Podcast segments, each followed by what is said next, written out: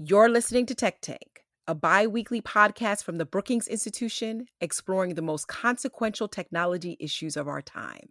From racial bias and algorithms to the future of work, Tech Tank takes big ideas and makes them accessible.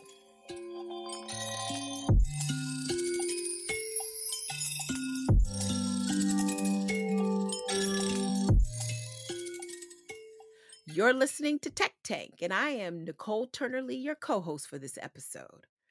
You know, the evolution of artificial intelligence has been nothing short of remarkable, characterized by rapid advancements in technology.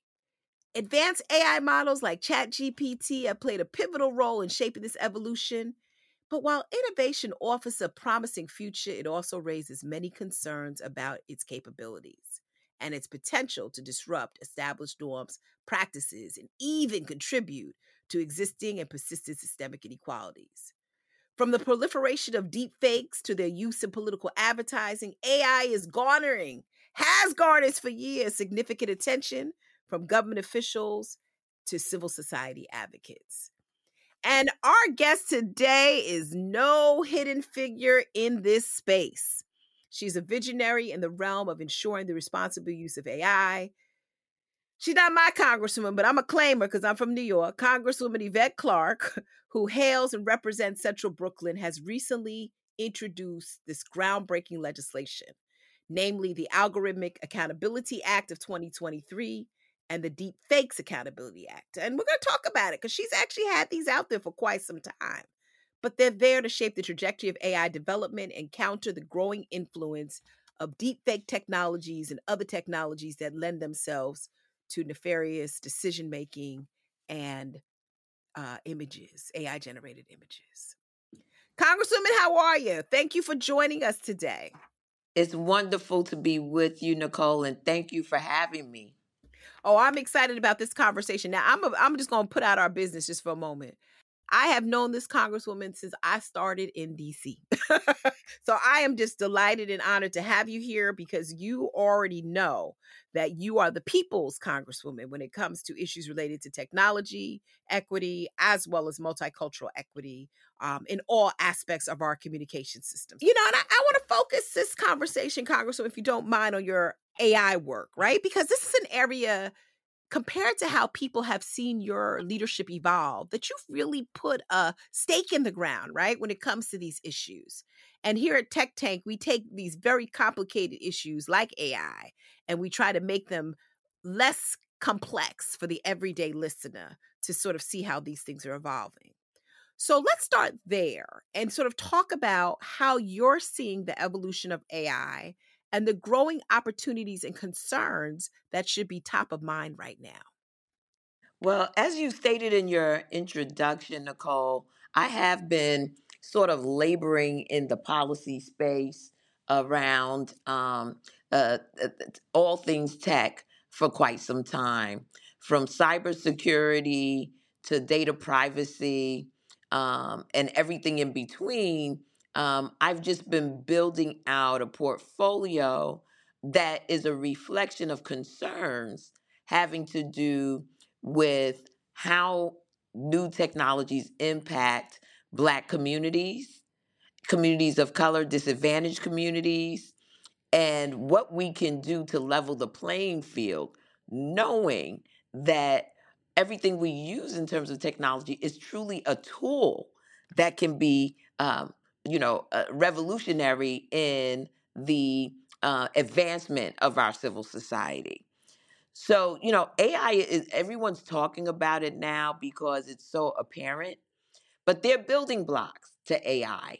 And I I kind of think that it's important that we look at the the strength and integrity of those building blocks in order to really make sure that artificial intelligence and generative artificial intelligence is reflective of who we try, tr- we truly are as a society, and that it really uh, has baked into it our sort of Western democratic values uh, for its use today and into the future. So I start with algorithms, um, you know, and and you know, uh, I, I've always uh, been fascinated by how our sort of behavior online creates the opportunity to receive information, goods, and services, and how that building block is ultimately um, utilized uh, in the aggregate to determine sort of behavioral patterns um, for uh, communities across the board. Um, and when uh, these algorithms are being created, who those creators are, and whether in fact they have their thumbs on the scales or uh, a bias in terms of their view to uh, the lived experiences of Black people, of women, of people of color, of LGBTQ uh, individuals will determine uh, how the how the cake is baked, if you will.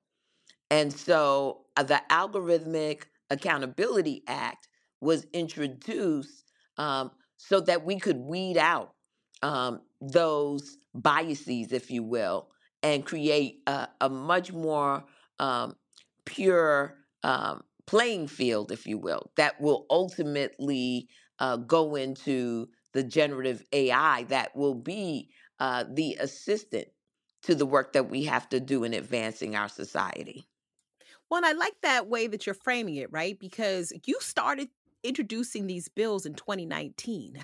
I mean, AI I don't know how to explain it, Congresswoman, right? It's become trendy to some at the present, but you have been a trailblazer in these technological advances, you know, years ago. Talk to us a little bit about how you've updated your Algorithmic Accountability Act as well as the Deepfakes Act, you know, since you first introduced it, like how quickly the technology has changed, right? Exactly. Over the course of a couple of years.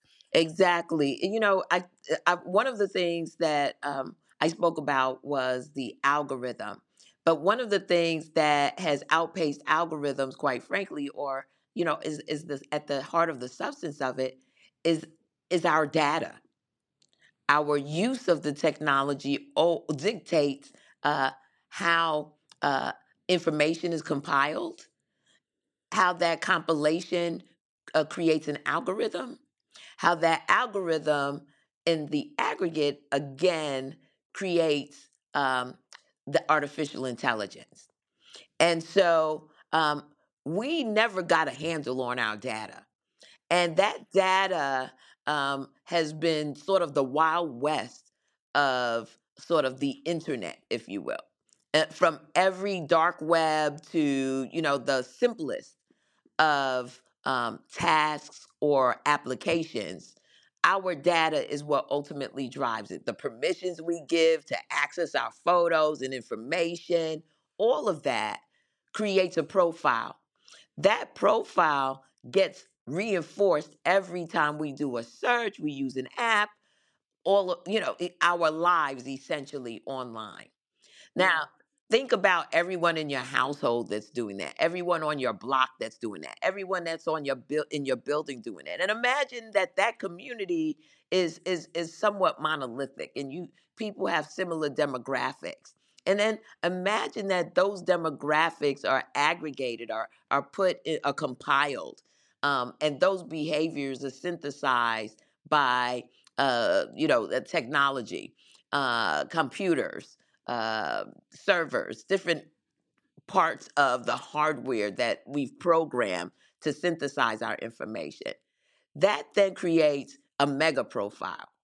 That mega profile is then utilized by companies, corporations, governments to predict what our behaviors will be under certain circumstances, what products, goods, and services will we would really want uh, based on past uh, behaviors or group behaviors. Uh, this is all uh, what uh, this is what our virtual lives has been built upon, and so it's important that that information is accurate for a number of reasons. One, it can be used for great things to enhance our lives, uh, to uh, take our entrepreneurial talents to the next level, uh, for for some some fabulous things. But it can also be used to profile you uh, for negative reasons, uh, to determine your credit rating, to determine uh, what uh, you're uh, you're eligible for in terms of uh, housing and who uh, gets to offer you a mortgage versus who doesn't. Um, it, it, it can determine so many things in our life. Sentencing of individuals. Um, who may be going before you know the, uh, the a judge or a court um, and their profile indicates one thing uh, but it's not accurate and they become they get sentenced based on an inaccuracy in an algorithm that ultimately went into you know the the, the artificial the generative ai uh, scanning of, of that individual's life. There there are just so many ways or individuals similar to that particular int- individual.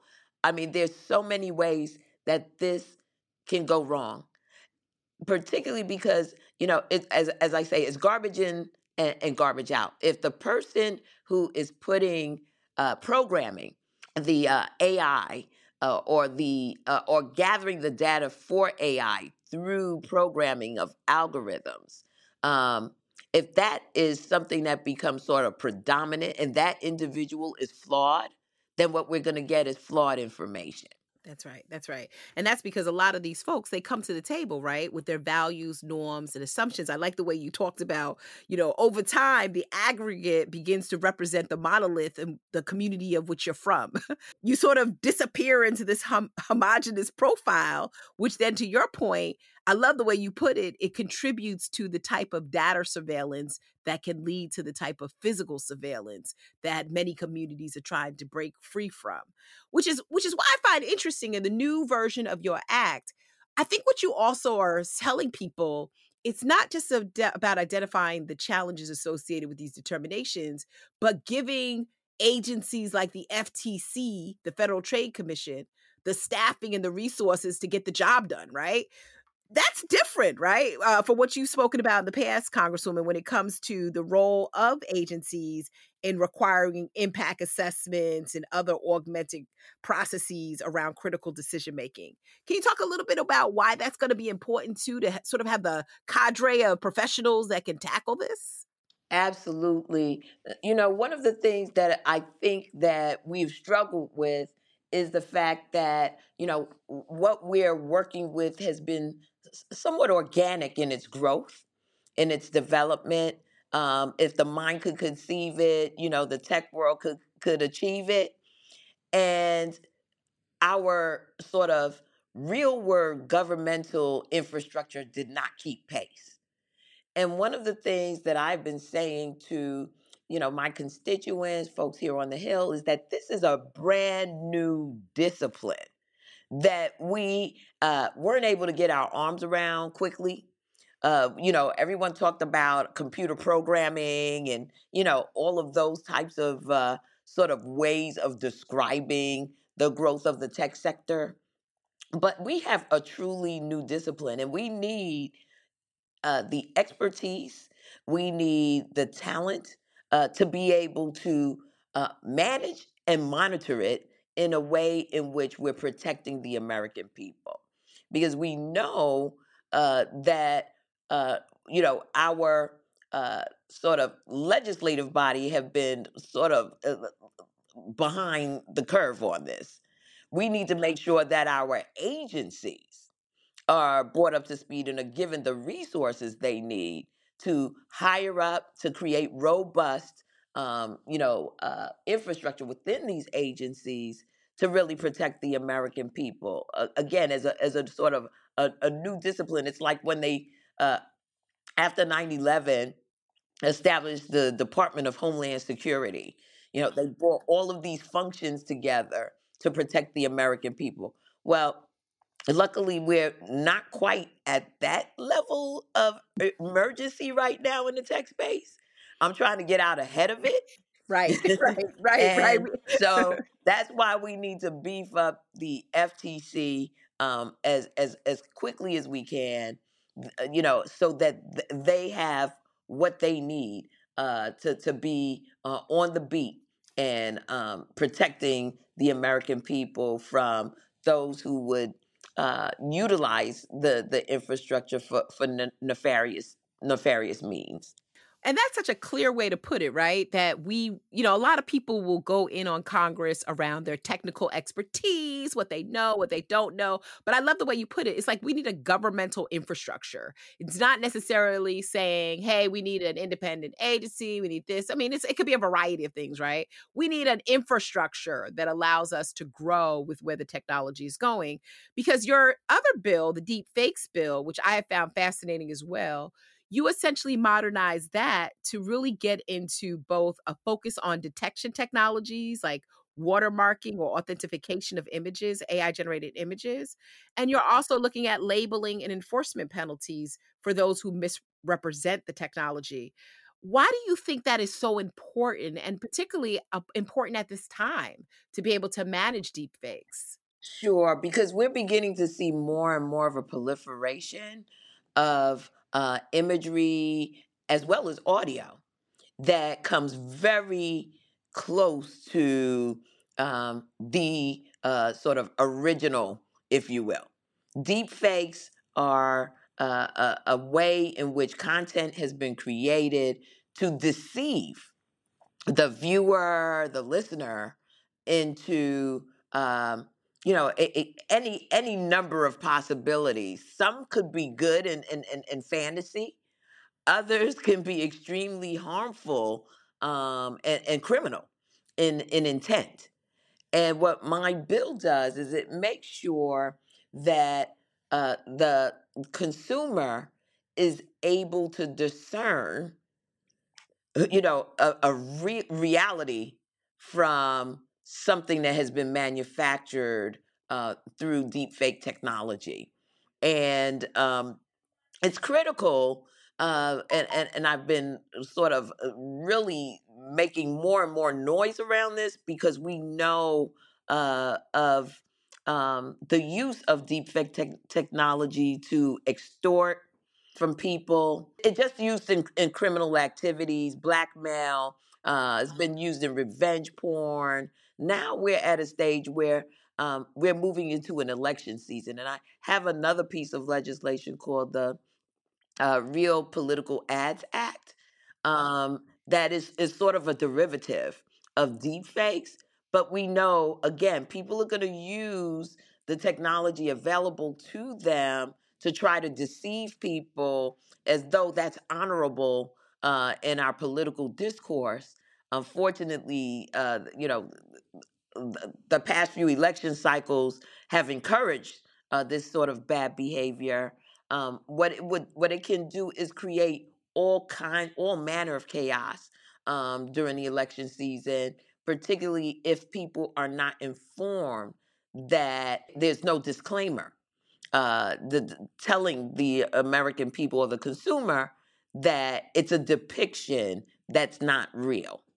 So, um, you know, I I've just been really really concerned because you know I, I I'm sure you have received people sent forward you things from you know their WhatsApp or what have you, and you know you may be able to de- determine that it's that that it's a fake, but there's so many others that uh, you know question it, and and and there's no disclaimer and we know you know at the at the launching or the, the click of a button on our phones that information could be rapidly distributed to millions of people. And so that both my deepfakes um tech, uh, my deepfakes bill first of all uh, creates uh, an ability for um, those who have been harmed to actually seek redress which is which is extraordinary because you know eh, colleagues that are out there that never want you to be able to address any inequity. Um, but having said that that's what this bill would do. You you spoke about the digital watermarking which would make it possible for platforms or individuals to determine that it's uh, manufactured. And uh, that's important and, and the technology exists to do so and not doing so sort of indicates uh, a, a willful um, you know, a willfulness of wanting to deceive, you know, or, wanting to harm uh, or hurt someone. And so we think that this bill, given the advancement of the technology we have, meets the mark of where we need to be. Because when I first introduced this legislation, um, you know, AI was in existence, but it Yeah. wasn't as widely used. That's right. That's right. And what I like about this bill, when I think about all the work that you've done cumulatively in Congress, a lot of where we are today with the technology has a lot to do, Congressman, with all the efforts that you had when it came to media ownership, right? The validators are the is the internet right now, essentially. And because we don't have ownership of people who are true, authentic voices within our communities, it makes it harder for people to discern what is truth and what is false. Which brings me to this other question, though. What you're doing is also quite bold because some would argue, I'm not going to say who, that you know people still have these First Amendment rights to actually post whatever they would like. When you think about that, and you think about these platforms where we're really trying to identify and mitigate these potential biases, as well as pretty much triggers for dem- democratic incivility, is what you're basically saying how do we make sure going into the election that people understand that this is not a a, a, a push on your First Amendment rights? This is just a, awareness raising about the various buckets of content that are circulating on the internet and the awareness that consumers need to have. Is that is that kind of how I'm looking at this, right? In terms of what you're trying to do, change the mindset of consumers as well and give them more agency. Sure, it's it's not a banning. There- There's nothing in our legislation out of total respect for the First Amendment rights, out of the creativity that we know folks have. You know, some people want to create deep fakes to as jokes, as part of a sci-fi project of whatever. And we're not saying that you can't. What we're saying is we just need to be able to discern it from real content. And that's what my legislation essentially does. It asks for uh, disclaimers in, in one case, particularly in the Real Political Ads Act, but it also asks that there be digital watermarking in our Deepfake um, Accountability Act. So, you know, we, we were very conscious of people's First Amendment rights. Um, I wouldn't want anyone uh, to prohibit me uh, from uh, using my voice in, in whatever form I may want to use may want to use it. And that's the great thing about you know the internet. It it it, it is you know a democratic tool, and so um, you know there is nothing that prohibits uh, the use of it. What we're saying is that you need to disclose it, whether through digital watermarking or you know thro- through some other um, digital means. Are there some companies that are actually helping to authenticate those types of uh, technologies in the ways that you're talking about? I know that you and your colleagues have written to like the heads of certain platform companies to inquire about steps they're taking on election interference. But in the same token, right, you need companies to also create this technology uh, to be able to authenticate or watermark stuff. What are you seeing in the private sector space? Yeah. So I know that you know my my team that was working on this legislation actually had a number of conversations with companies that that do this work, and that's how we uh, began to look at sort of the the written terminology around how uh, one actually does digital watermarking. Because there were some folks who were a bit concerned about the con- conventional definition of watermarking, but there are specific codes that are embedded uh, sort of in the uh, in the uh, in the technology itself that is almost a signature that can be utilized and read. Well, that's good to know because I think what what often happens in this space is that we put out proposals and sometimes they're feasible, right? And sometimes they're technically not feasible. That's why you you're you're always on top of this stuff, yeah. Well, you Congresswoman. I know, cannot listen. say. Not only that, we we're, we're here in Washington D.C. and believe me, people holler when you step on their toe. Right, So if right, if we were stepping on someone's toes here, if it was an impossible feat, I'm sure it would have been brought to our attention. But working with uh, industry helps us to know what's possible, and so uh, we feel very confident that the technology exists and it's not o- onerous, an onerous task on the individuals who are creating. Um, we just need to make sure that we are protecting the American people. And I and I want to ask one more question, and I'm going to kind of wrap us up here because this has been such an interesting conversation. You know, one other thing that people don't know about you. That's why I say this is the hardest working legislator on AI. If you didn't get that, let me say it again. You've also been looking at facial recognition technology, and another bill that you've actually put forth is one which you know deters or potentially uh, restricts its use in public housing um, as a biometric uh, factor you know, Congressman, what is it about you that is always trying to contextualize AI for the people? What is it about you? Why is that important to you? Um, you know, it, it, I, I guess part of it is that you know it is. I I feel inclined to want to protect my community from and the people that I, I represent in the ninth district from being experimented on by tech firms. Um, especially because those very tech firms have not invested nearly as much in uh, making sure that their companies are re- re- reflective of the civil society in which we live. And so, you know, there's no one uh, necessarily at the helm or or within the ranks saying, you know, um, it may not make sense for us to deploy a technology where people have to be led into their homes based on how they look um, until it's perfected because if people are in harm's way and for some reason their appearance changes and they can't get into their home, maybe we are adding more harm than good to the situation. And until we get to that point where, you know, one, we're either uh, seen as um, great investments in the creative space of, you know, joining the ranks of the tech titans of the world, or we're seen as just as viable um, an employee in the spaces where decisions are being made about how uh, you know how uh, the technology is developed and and deployed, um, then there needs to be someone at the doorway saying, "Hold it, wait a minute. What are the implications for these communities that are not represented when those technologies are deployed without their consent, without their input, without even a clinical trial?" That's right. You know, and and and like you said it earlier, having uh, an idea of the lived experiences of the communities in which this technology is being de- designed and deployed is so important.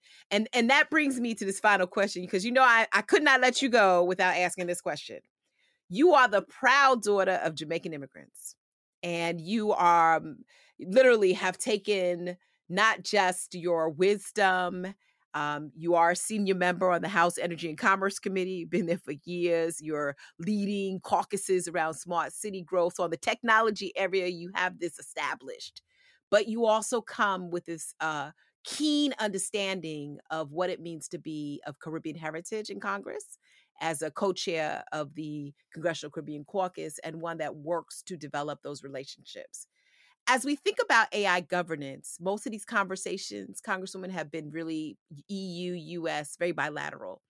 Let me ask it this way why should we also take in consideration the cultural efficacy that comes with how we build and deploy these tools?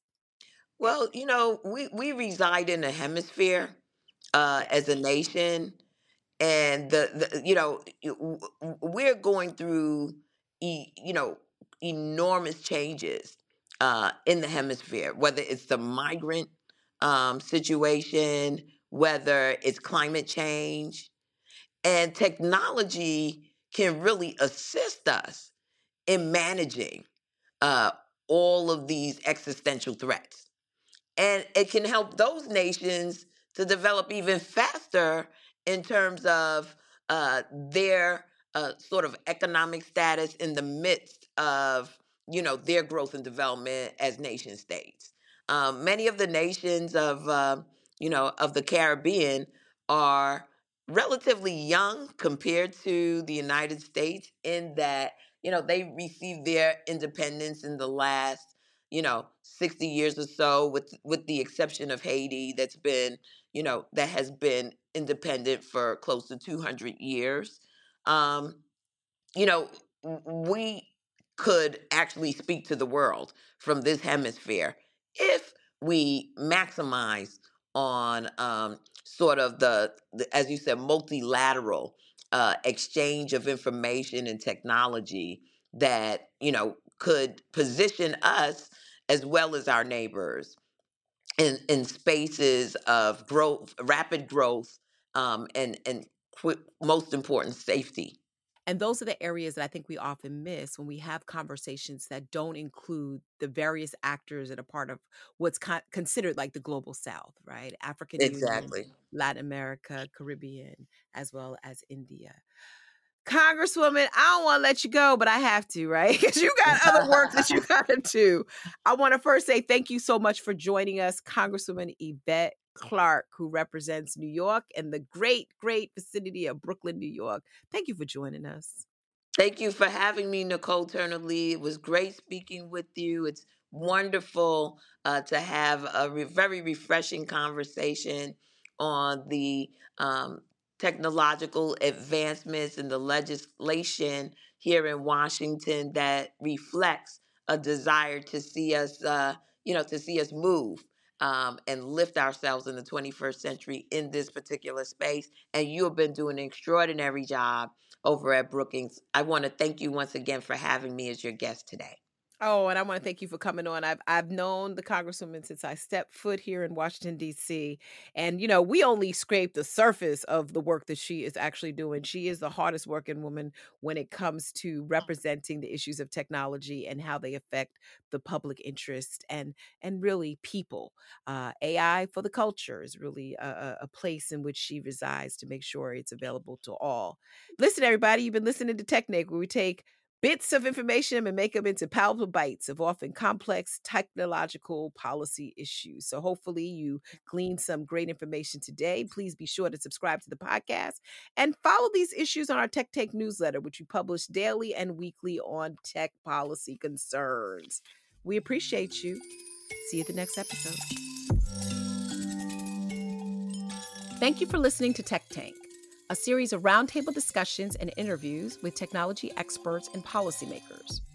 For more conversations like this, subscribe to the podcast and sign up to receive the Tech Tank newsletter for more research and analysis from the Center for Technology Innovation at Brookings.